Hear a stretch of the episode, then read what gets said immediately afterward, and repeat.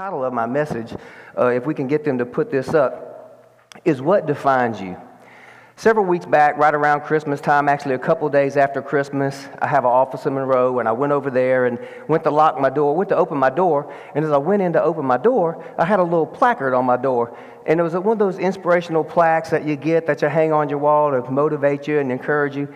And this plaque was from a really good friend of mine, and it said, Let your faith be bigger than your fear. Let your faith be bigger than your fear. And I was like, oh, this is great. Somebody thought about me. They gave me a Christmas present, all pretty cool. Didn't know who it was, didn't have a card or anything on it. Went on about my business, put it in my office, tried to find a little place to put it. And later on that day, I went upstairs and I was talking to Philip. Lo and behold, Philip gave me the plaque. And he said, Did you get your present? And I said, Yeah, I did. He said, Well, did you look at the back? And I said, No, I didn't. He said, Well, I wrote something on the back of it.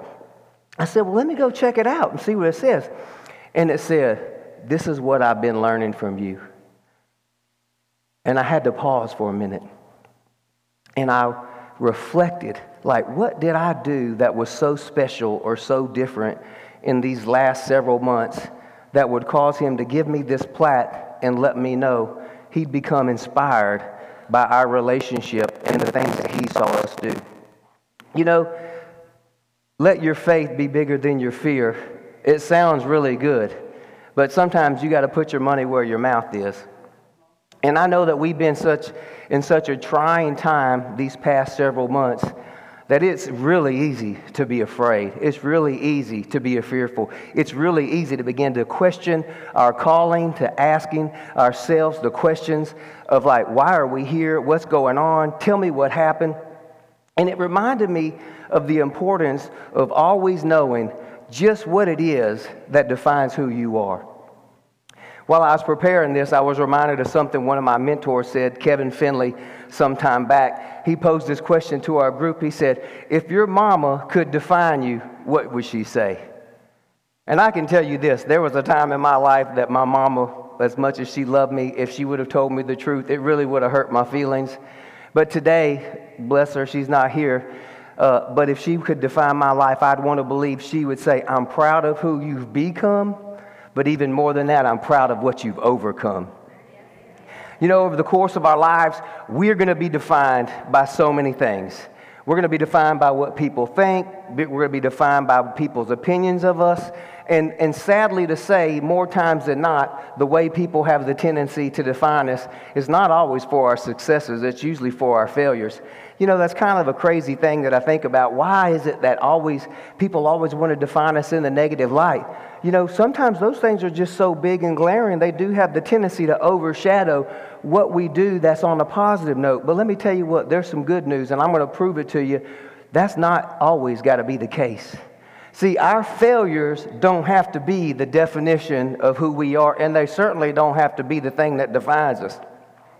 You know, if you think about it, if it was entirely up to you and you had an opportunity to write the definition of your life, what would you say? Would you want to be rich? Would you want to be humble? Would you want to be generous? Would you want to be kind? You know, I thought about this, and however long ago it was that we set up our Facebook page, we wrote under our name, We love God, we love people, and we live what we believe. And I remember when I wrote that, I wrote that because if there was something that I would want to be known for, it's definitely that I love God. And it's definitely that I love my family and I love people. And if I love God and I love my family and I love people, I surely need to live accordingly from what I believe that is. You know, there's plenty of examples in the Bible of people that made a lot of mistakes. Actually, the Bible is full of a lot of people that made a lot of mistakes, but that God used their mistake to be a platform to bring us to the place that we are today.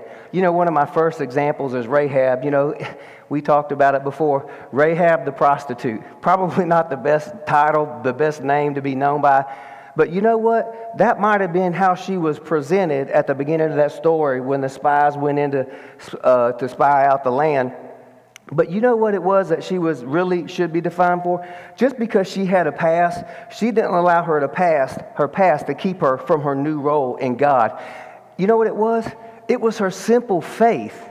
And it was the simple faith that God wanted to use to give us an example today You know what? Our past doesn't have to be the thing that defines us in our present. You know, I thought about another man, and we all know this guy, King David. Everybody's pretty familiar with his story of infidelity with Bathsheba and how when she got pregnant because he was not where he was supposed to be doing what he was supposed to be doing, he committed something that he shouldn't have been done and she ended up getting pregnant. We all know the story. He actually went so far as to send her husband Uriah to the front lines of the battle, and he was such a fierce warrior, Mr. Chuck, that he even David had the men draw back so that Uriah could actually be overtaken and overcome by the enemy. But I love the buts. When God defined King David, yeah, we know the story about him being an adulterer. We know the story about him being a murderer. But Acts 13 22, if you'll put it up on the board of the Passion Translation, says, I have found David, son of Jesse, a man who always pursues my heart and will accomplish all that I've destined him to do. There's other translation that says David was just a man after my own heart. I don't know about you, but that's a pretty good thing to be defined by. You know, our mama would define us one way, but what if God was to define who we were, how we were living our life. What about Paul? Paul is one of the greatest examples that I think of a life and a life of being transformed. Obviously, before he was Paul, he was known as Saul. He actually held the coats of the men that were stoning Stephen to death, and he was supervising that act of violence and that horrendous act. But you know what I know him most for? It was his conversion. It was not just a conversion, it was a radical transformation when he had a defining moment while riding on the way to Damascus on the back of a horse when the Lord Almighty, Jesus Christ, spoke to him and said, Paul, Paul, why are you persecuting me? This was a catalyst that helped spread Christianity and the gospel as we know it in the world today. Although these and many others in the Bible made some tragic mistakes, it's not the mistakes that defined who they were. It was a part of their past, it was a part of their story, but it wasn't a part of their present. It's easy to make a mistake and get stuck in it. I've been there, I've done it. It's happened to me so many times. But when that happens, if we stay stuck in that mistake, if the magnitude of our sin is so great, that is ultimately what comes to be the definition of who we are and how people define us. Instead of allowing all their mistakes to define them for who they were, every one of those people that I listed found the courage to change the definition of their lives. I wrote a book, and I'm not promoting my book, I didn't bring it to sale or give away, but it's called Why Not Me? And the tagline is Finding the Courage to Change the Definition of Your Life. See, like I said, it's easy for our sin, for our mistakes, for our failures, for our shortcomings. It's so easy for those to be the people that we become to be known as. But that's not the way God likes to see it. Instead of allowing their mistakes to define them for all time, they did. They found the courage to change the definition of their life, and it was through that personal encounter. And what happened is they were eventually to be known for their history, their destiny, and not for their history. You know what? They were on a journey to find their true, authentic self. It was a God given opportunity. Anybody had a God given opportunity to change the definition of your life? It was a God given opportunity that would allow them to be defined by something more than their mistakes, and they chose to seize the moment. What would have happened to these people, or for us for that matter, if our fear or their fear or failure and the magnitude of their sin kept them where they were. I can tell you what happened. They would have never given us the faith.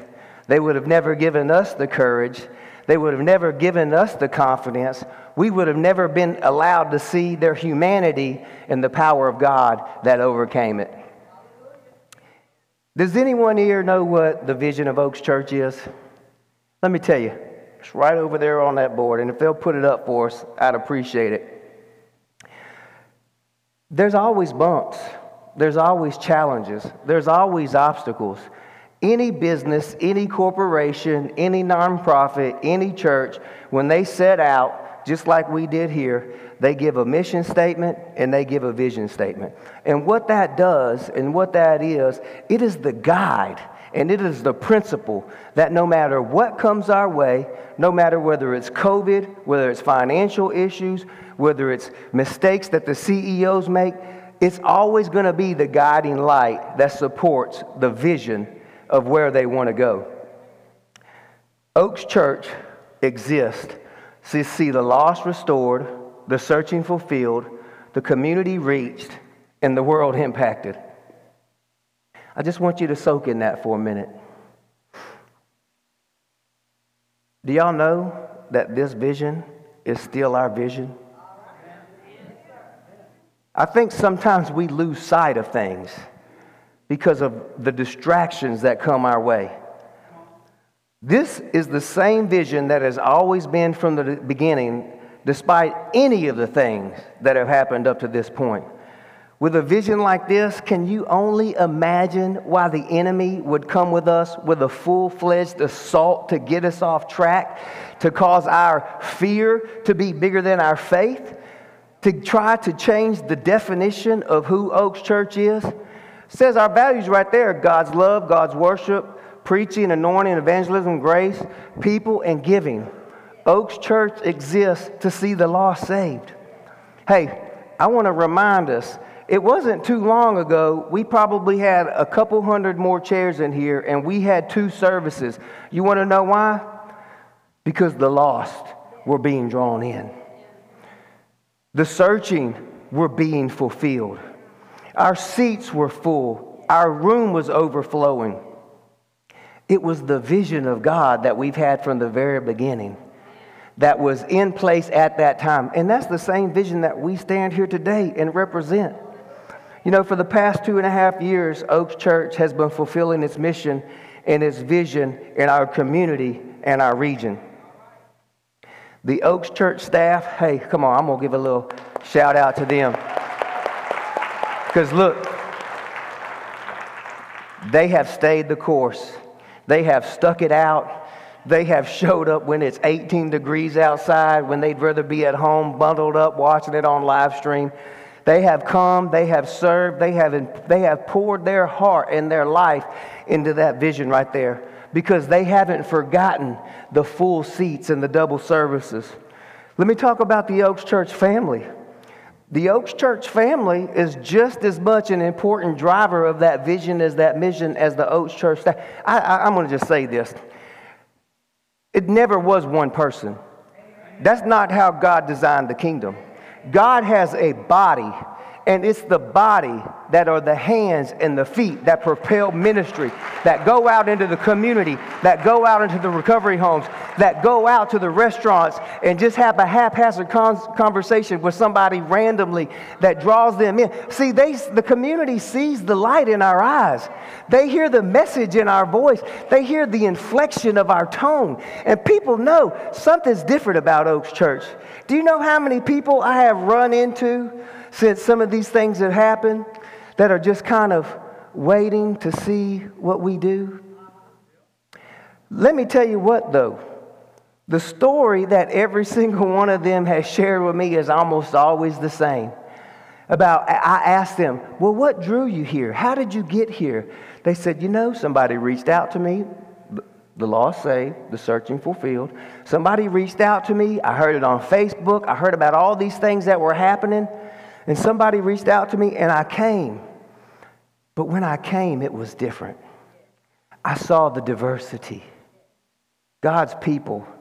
I remember the song as a little child red and yellow, black and white. We are precious in His sight.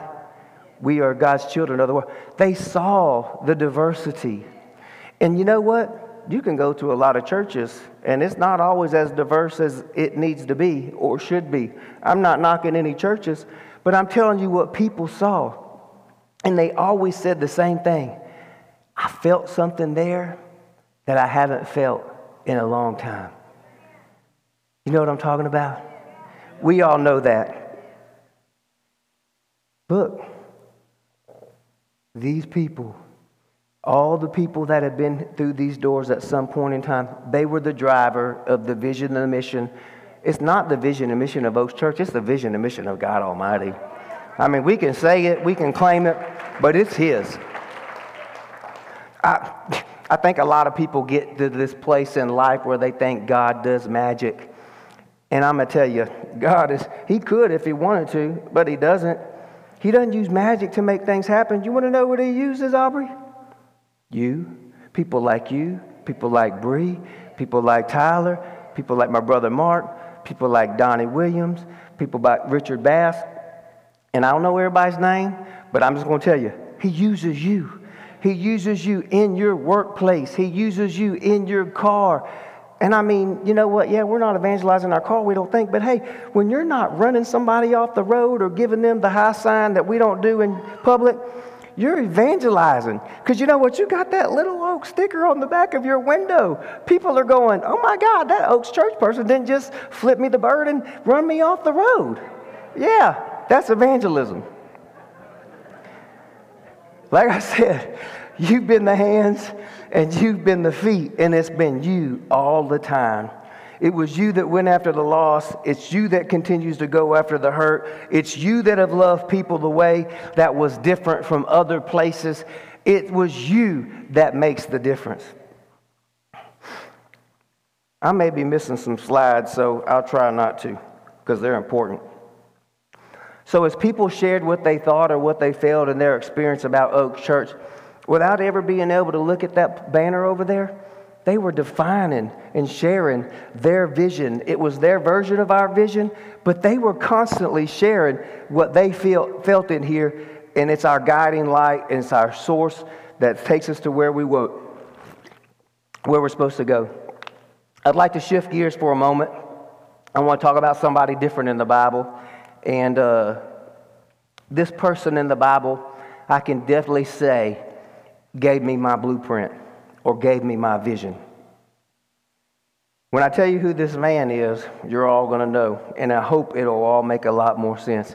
We all know who Abraham is, right? Can anybody tell me what Abraham is most defined as or known for? There's a lot of things, but what's one of the main things he's defined as? Come on, faith. The Bible says that he has, he's the father of faith. It's his faith that defined who he is. Just like many other people that I mentioned earlier, Abram, Abraham, before he was Abraham, he was Abram, and he had his own fair share of mistakes. You know, let me tell you some of the things Abram did. Abram lied about his wife being his sister.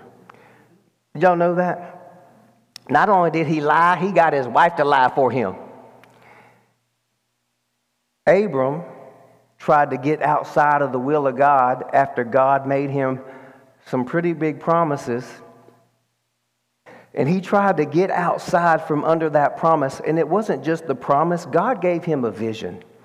You know, and it was a visionary vision because God took him out in the night sky and said, Abraham, or Abram before, he said, Can you look up at the sky? He said, can you count the number of stars? And, and, and the night sky back then isn't like the night sky today. There was no external light. I could only imagine the brightness, the illumination from the number of the vastness of the stars.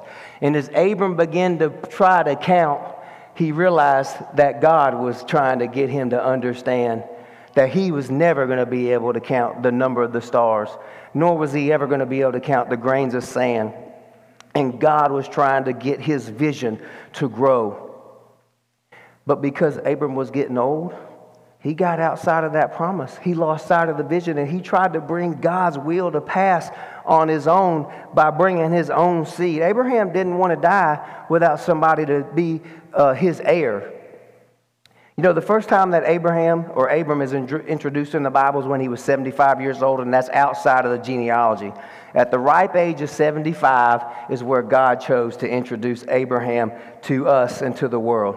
Does anybody know where Abraham was from or Abram was from? The Bible tells us that he was raised in Ur by his father, and, and, and it was a land that they lived in where they had served many gods. Abram had spent his entire life following his father's footsteps. And I think there's a lot that I could sidetrack in there, and, and I don't want to do that, but I will say this as I sit here and think about it. Abram was extremely good at following his earthly father's footsteps. And I think God knew that he would be equally faithful, if not more faithful, to follow his heavenly father.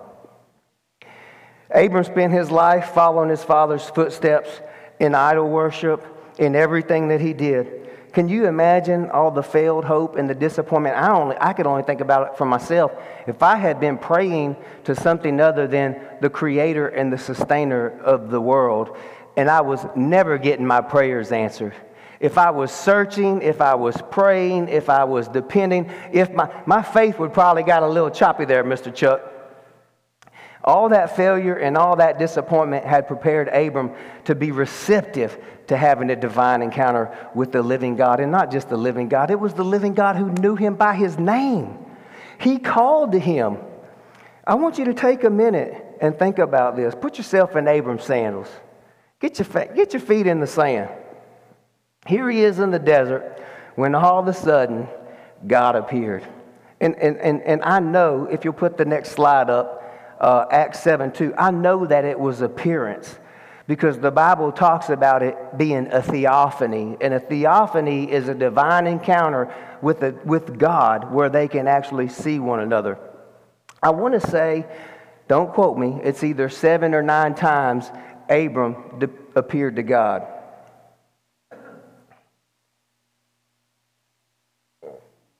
For Abram, this was a divine encounter where he was captured by the glory of God in a way that did what? It got his full attention. But God had been preparing him for this very moment. And I want to take a second and I want to tell you what happened in that moment. If you'll put the slide up, Hebrews 12 1.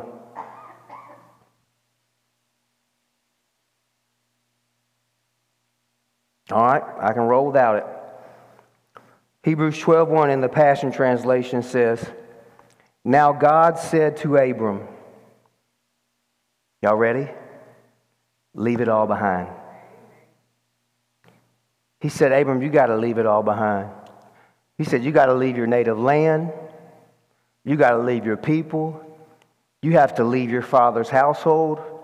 And I want you to go to a land that I will show you. But what did he have to do first? He had to leave it all behind. You know, it can be really difficult to leave some of those things behind that become so familiar to us.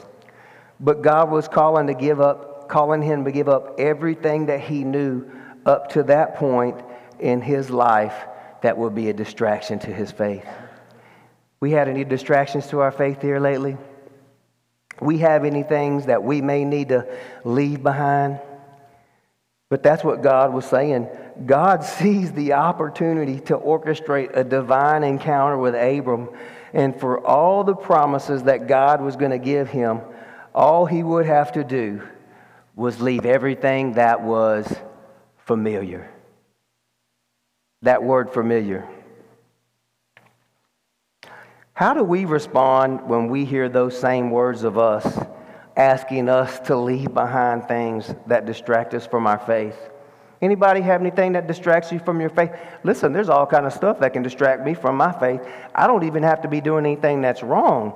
I'm just talking about the day-to-day life.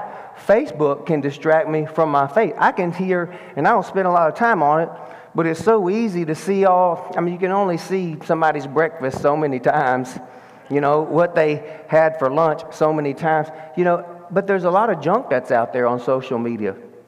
Things that are not intended always to create and build and edify us as individuals and strengthen our faith. There's some good things out there, as long as you got the right group of friends. Another message for another day. But God was calling him to leave his will and to leave the way so that he could start on a new journey. And it was and it was more than just the obvious. It was more than just the land and your family and all the things that you came to know that were part of your life. This was going to be a journey. Just like it is for us. This is going to be a journey. This was a journey where he would find his true authentic self. Look, when you strip down all of those things that distract you and hold you back and keep you so busy and preoccupied with all those things that life has the tendency to throw your way, he's saying, I want you to find who you really are in me. And it was to leave any of those ideas that he had about how God was going to work it all out.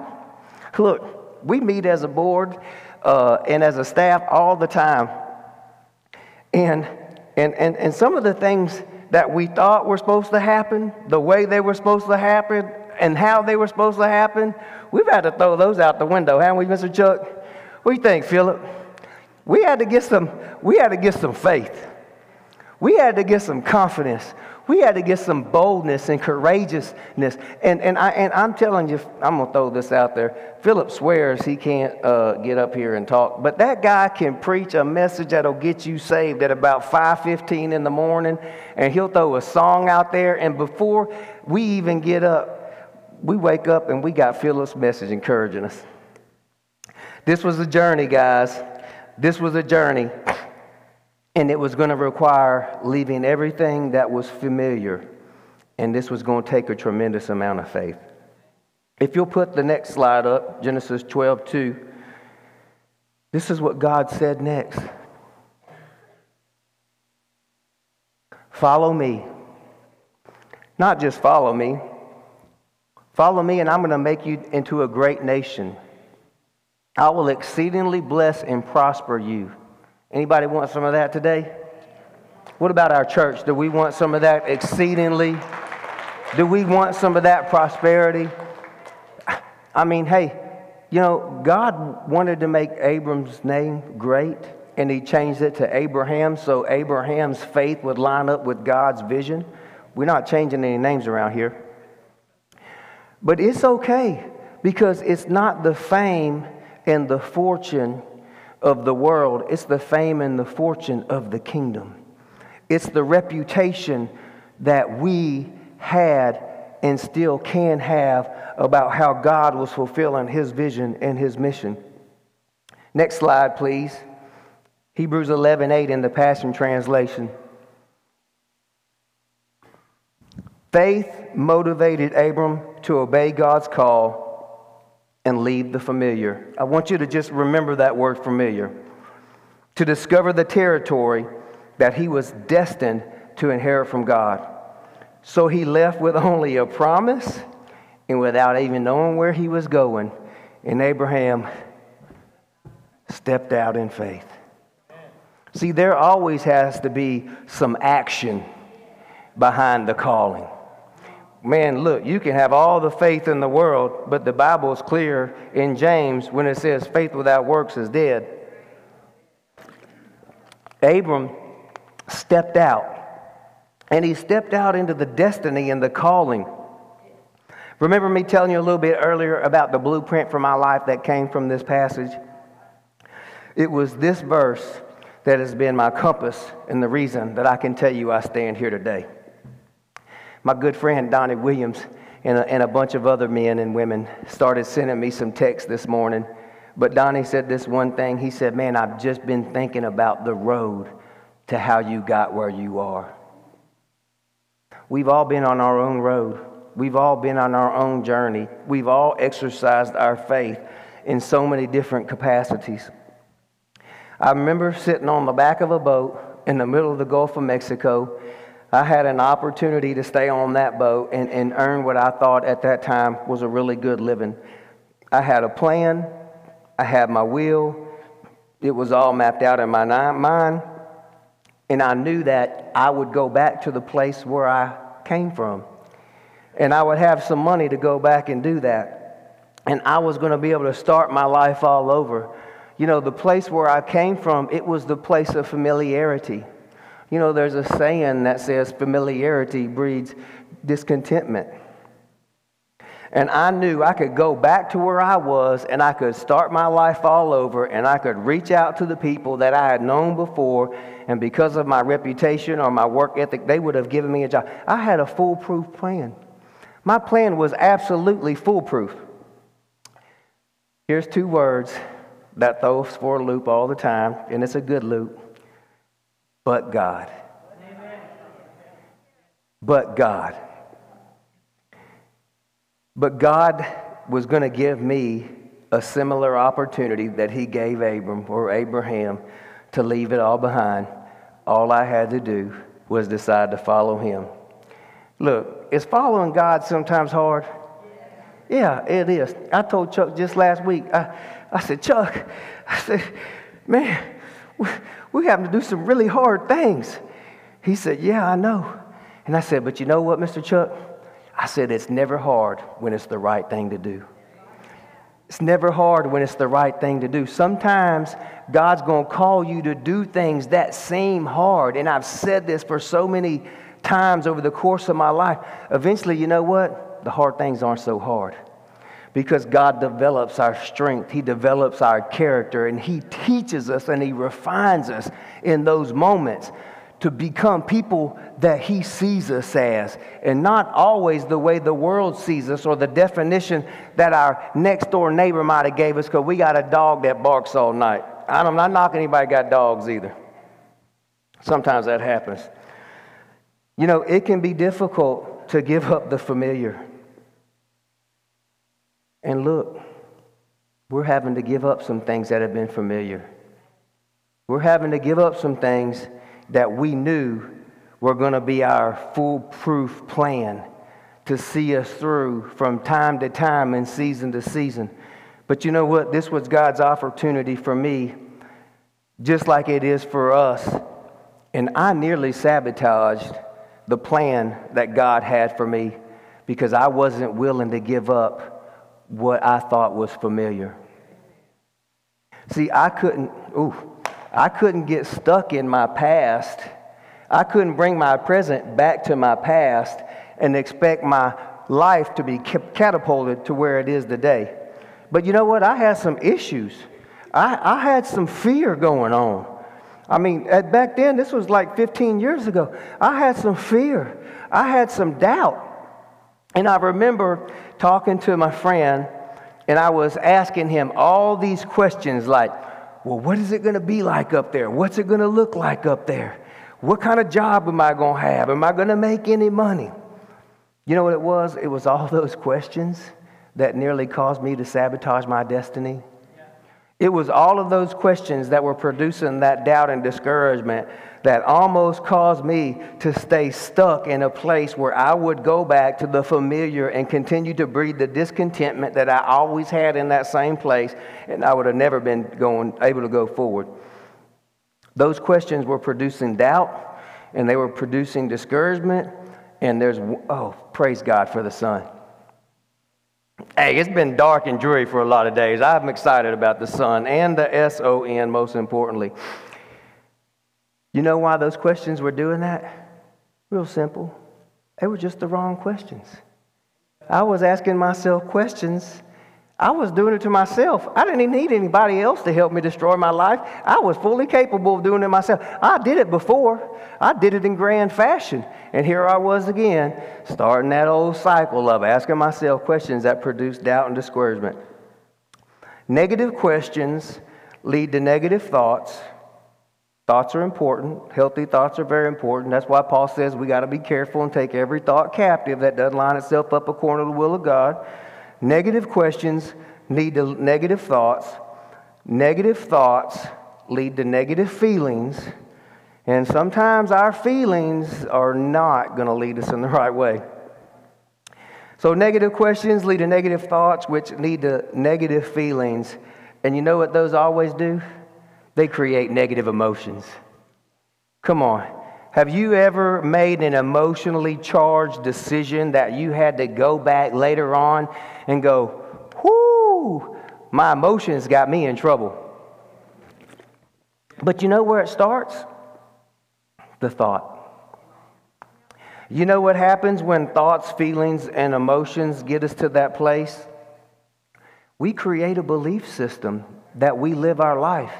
And if those are all negative thoughts, feelings, and emotions, we create a negative environment for how we live our life.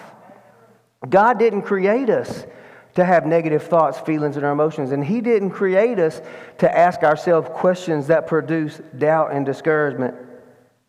But like I said, I was doing all this to myself. I had spent days on the back of that boat asking God for a sign.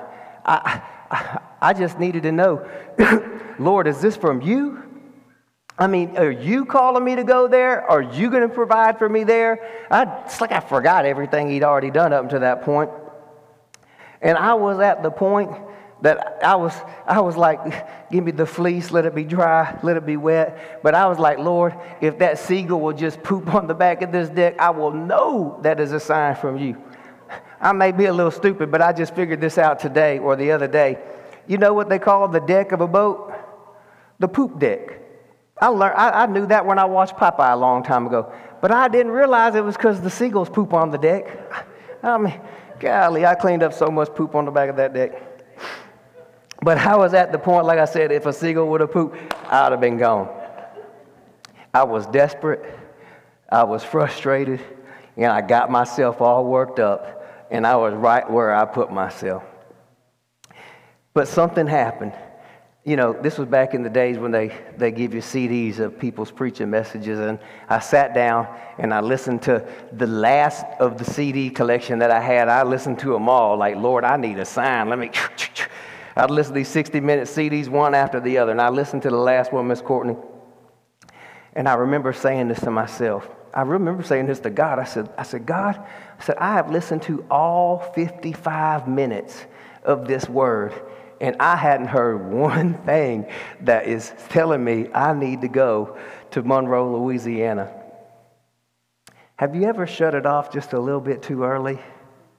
Have you ever been looking for the answer only to not go that extra step of faith. Listen to that extra message.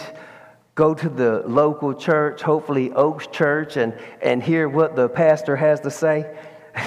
but I, I'll never forget, there were five minutes left, and I said that, and I almost hit stop. But something in my heart just wouldn't let me quit.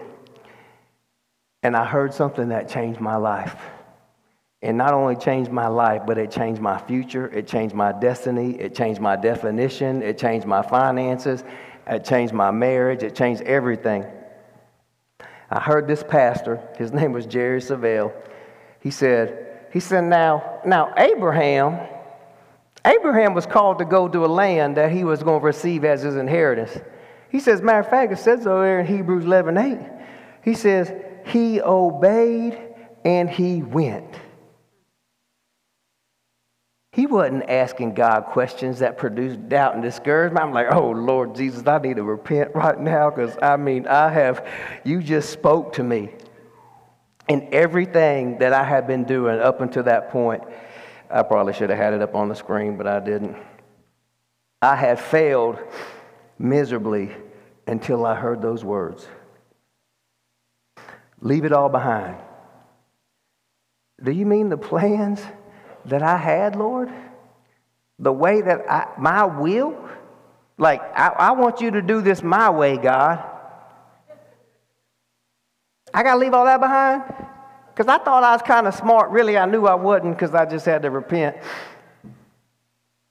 But I knew that it was God's way, and it was God's plan, and it was God's will, and it was His provision, and it was His mechanism, and it wasn't going to be the familiar that he was going to use to rebuild my life and get me to a place that he had he wanted to do it. But I had to lose the familiar. I had to leave it all behind. Well, what comes next? 12:2 said, "Follow me." And I was like, "For real, Lord?" Like I, I've never been up there before. I don't know anybody up there. I don't have any family. It sounds like 12:1. Leave your native land, leave your fans, leave your family, and just go. But I knew that this was my invitation from God to take a journey of faith to a land where I was going to receive as my inheritance. You know, I had some people die in my family and left a few things here and there, you know, nothing significant up at that point in time. But that word inheritance, like it was like the big red glowing neon sign in my heart. And I had no idea what it was going to look like or what it was going to be or what the magnitude of it was, but it welled up and it resonated so much in me. And it gave me so much faith and so much imagination, and so many good emotions were stirring in my mind and in my heart. I like that word.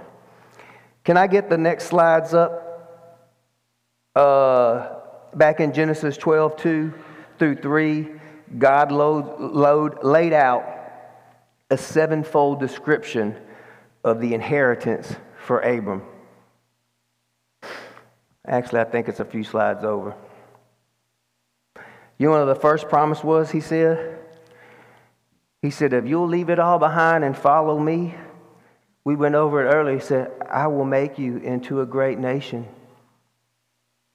Doug Pollock, I'm going to make you into a great man. Doug Pollock, I'm going to make you into a great father. I'm going to make you into a great leader. I'm going to make you into a great servant.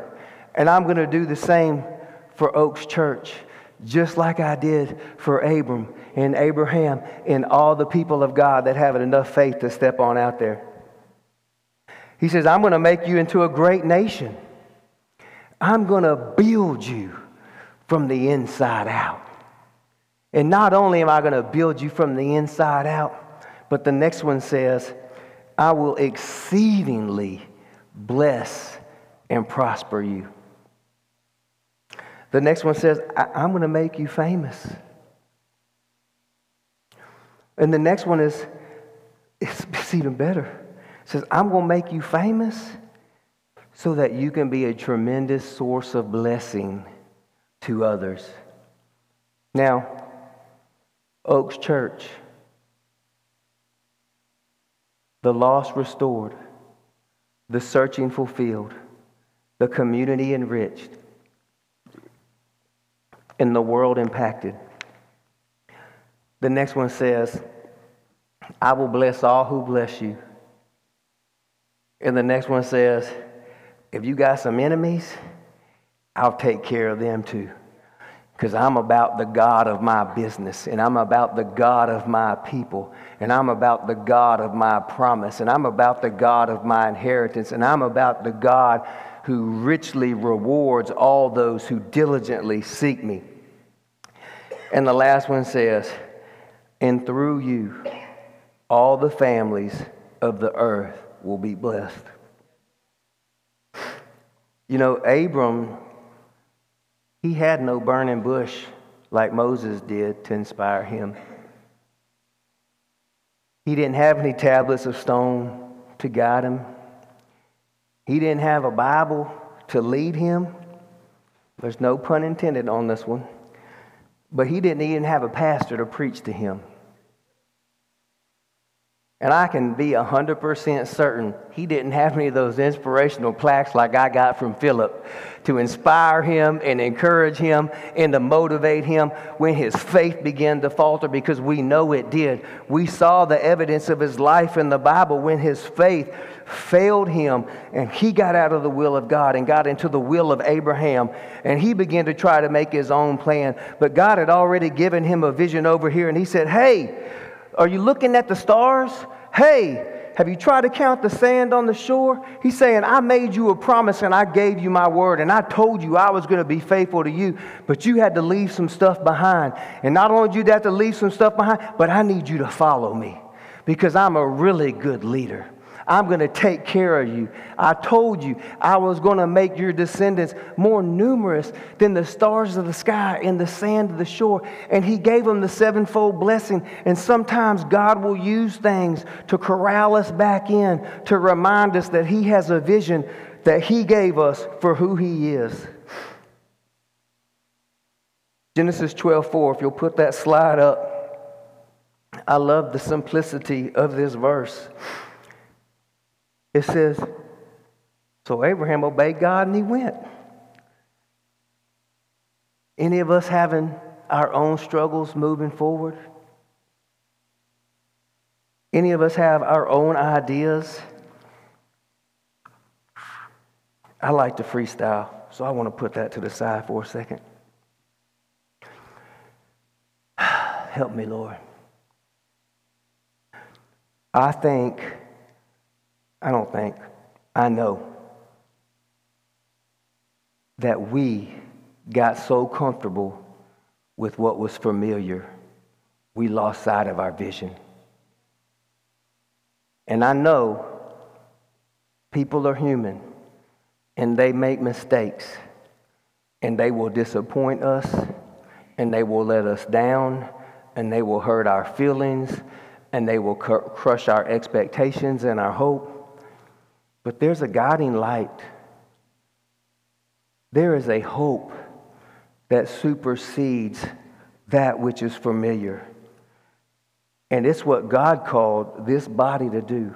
You know, I have a lot of friends that aren't in here today because the familiar disappointed them, the familiar hurt them, the familiar that we, begot, we got so comfortable with ended up not doing what we, what our will was for that person.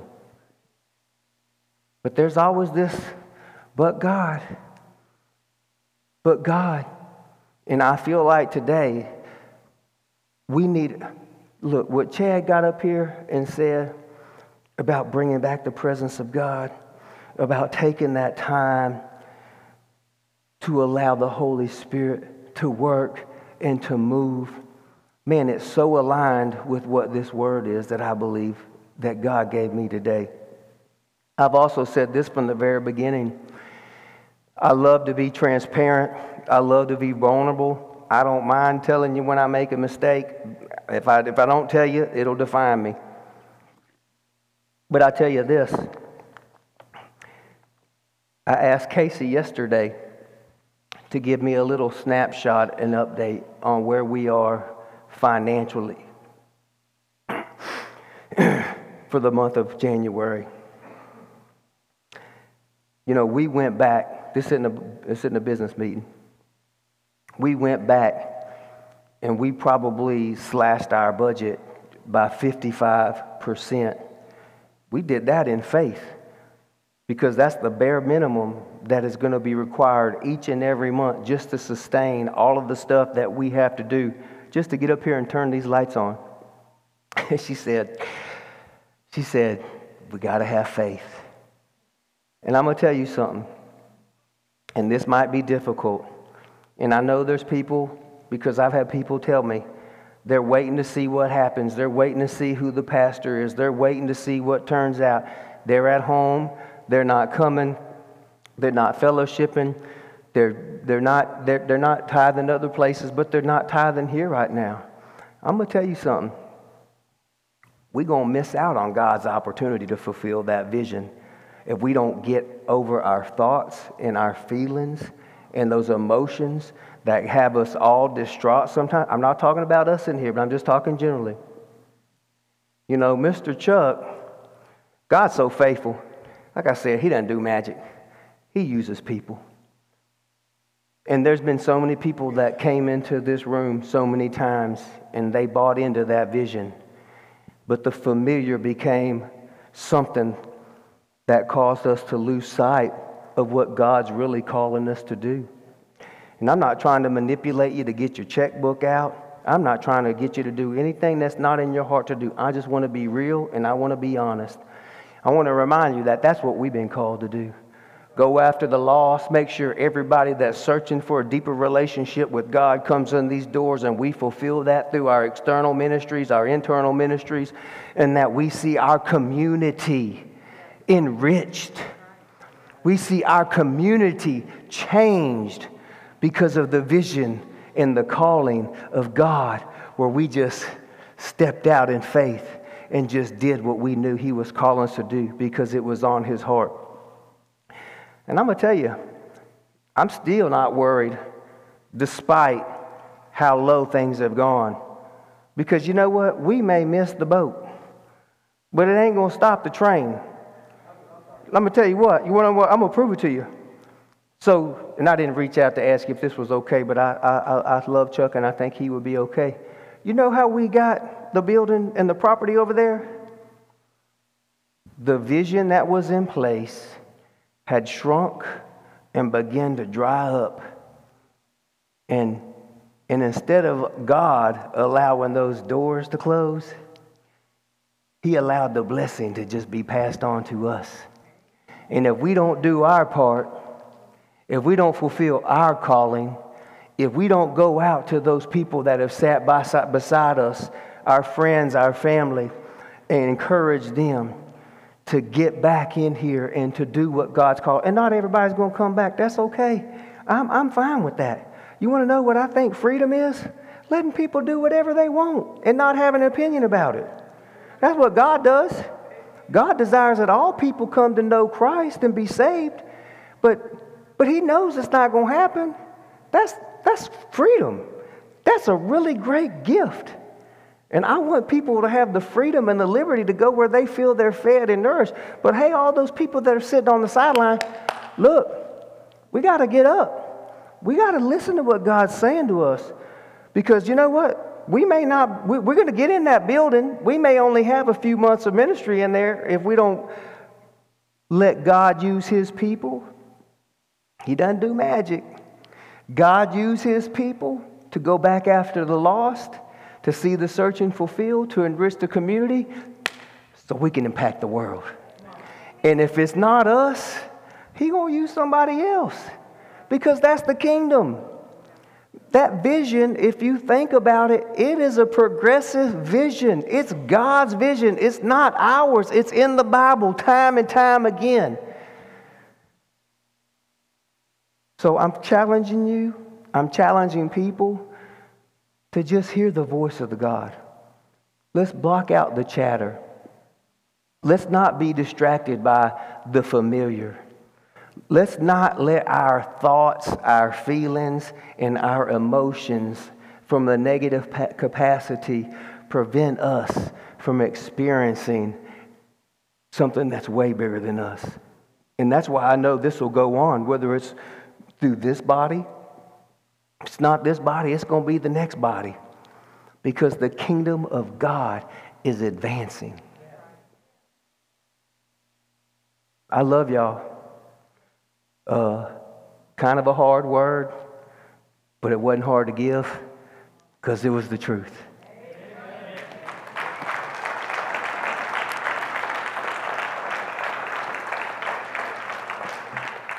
All right, and I did go over, and I'm so sorry, but not really. So, look, I want to say this. So, we know what we need to do as a church body. We got to leave some stuff behind, we got to follow Him. Can I tell y'all something a little funny that I learned? I actually really found out who the founding father of Oaks Church is. You want me to tell you? It was Abraham. Abraham, when it says when he obeyed and he went and he left on his way to Canaan, at the great oaks of Mamre, he set up an altar to God. So I'm going to say Abraham was the founding father of Oaks Church. So awesome. Hey, great lineage. You know how many of them there have been since then? You know how many there are going to be beyond us? But if you have something that you feel like you need to leave behind, today is a great day to do it. The sun came out.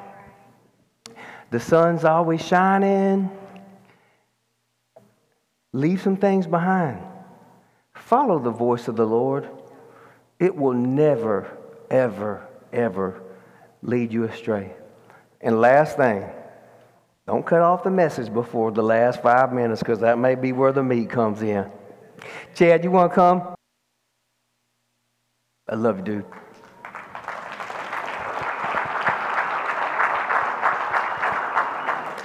I love it. You're awesome. I'm going to pray. And I did everything I could to hold my, my emotions back. Father, man, this is bigger than anything we could ever imagine. Your gifts and your calling, they're without limit and they're not revocable. You have people in places to fulfill both and to use both. I pray that you continue to raise up the people from this church, that you inspire them from this word. Lord, I believe that this was a word of wisdom that was is to be a key, like you say in Corinthians, to unlock the heart of the body. And I pray that it unlocks the heart of the body corporately, and I pray that it unlocks the heart of us individually. I have a lot of friends and people I love that aren't here today. And God, I just ask you to bless them. Just bless them just like you blessed Abraham. Bless them, make them prosperous. Use them, make their name great. Protect them against their enemies. Lord, I thank you that we do live in a community where there are plenty of options for people to go and hear you. And I just pray that you'll continue to bless those places to be a bright light, to fulfill the vision that you've given them. Lord, this isn't a word just for our church. This is a word for every church that has a vision and a mission statement, which they do. I thank you, Lord, that today you gave me the chance just to stand up here and just represent you and deliver your word. It's been, it's been thrown out. You got to water it and you got to make it grow. This is a wonderful group of people, God. They've blocked out the noise. So many people have said, I have not been released to go anywhere else. And I thank you for their diligence and I thank you for their faithfulness. I was reminded this morning of the story in the Bible where Jesus mentioned the lady that gave the little bit that she has.